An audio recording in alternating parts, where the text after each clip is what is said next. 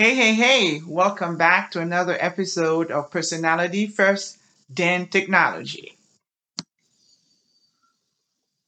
Hey, well, we're going to talk about something that is very loaded in terms of definition because it can mean different things to different people in different setting at different stage in your life. So, what I think at the core of it, it means the same. If a person is mature enough to handle or accept what's being said.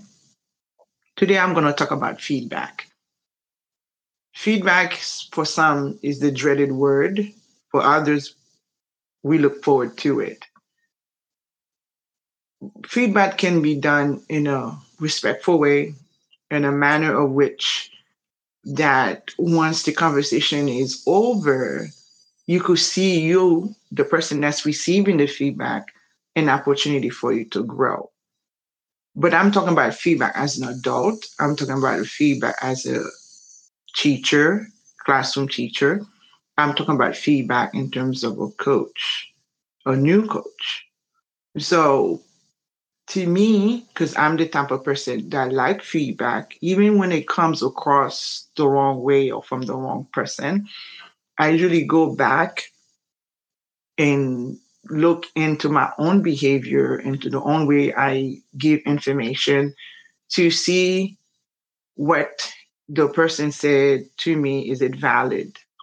Or is there an area that I need to grow in? Or is the information just something to ignore? Feedback can either validate that you're doing something right or open up a door for you to change something. So it's just depending where you are. I think it's more about the person receiving feedback, you know, on your maturity level. Because regardless of how you care for someone or you like someone, you don't want to hear that you're doing something wrong or you're not doing something at your best level. I don't like to hear that, even though I, it doesn't bother me to get feedback. But at my core, if I want to be honest, I don't like listening to feedback. I don't like to hear it because I get up every day, you know, you think I'm the bum, I'm perfect, I'm this, I'm that. In reality, that's not true. Sometimes my intention in my mind translate to something different in a presentation or something different in an email or even in a book or even in the words and your actions. So and sometimes that's why feedback is good when it comes from someone you that care for you, that you respect. Um, I think it's it's um when it has value for me.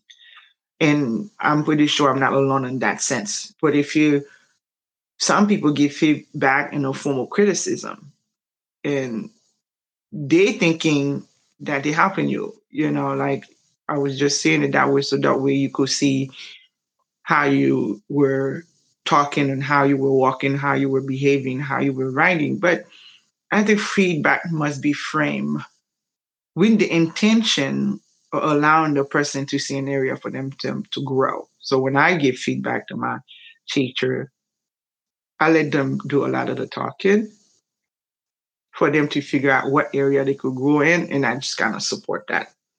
Do I always do that right? No. Sometimes I'm thinking I'm saying it the right way, and it comes across as a criticism. So, and this is where I'm going to come back to say I think feedback really depends on who's receiving it in their mindset. You know where you are that morning or that day. You you know as you are listening to the feedback being given to you. When all goes well, both the person giving the feedback once it's done right, and the person receiving the feedback and mature enough, it's one of the best tools for human growth to to gauge that you are growing as a person in your profession. You're going to a person as even a friend or mom, whatever role you're playing. Feedback is important. And that's how you know you're on the right track. Look at it to see am I in the right way? Am I building relationship with my action? Am I doing relationship with my words? Am I building relationship with the way I'm writing things. So the only way you're gonna know if you're doing that is for somebody to give you a feedback. Hey, good job, and they actually mean it. Oh, let's talk about this for a minute. I saw the letter you wrote, I know what you intended to mean, but that's not the message that came out. So next time you're writing, you might want to take a moment and have somebody read it to you or somebody else to read it to make sure your intention in your head translated into words. And I think that's very, very important to have a partner that could do that. Remember how you reacted to this comment?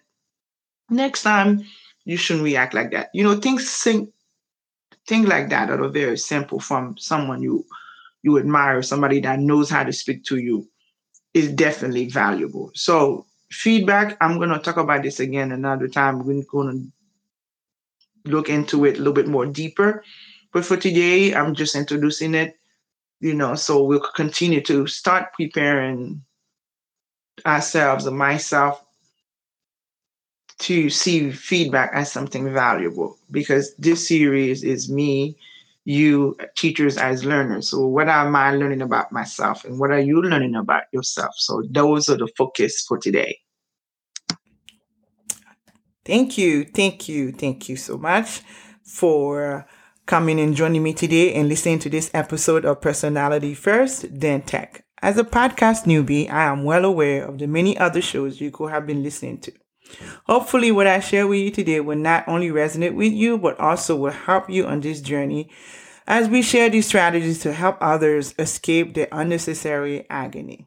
And if this episode did help you today, then be sure to share it with someone else you know will need it. Our mission will only be achieved when we share with others what has helped us. I hope I can help you even further by sharing with you how to build our tribe of educators and even sub tribe that is built to last. It's hard for me to share over audio, so if this is something your colleagues need, then be sure to look out for an opportunity to get a free PDF of tech integration do's and don'ts, which will be announced in one of our episodes.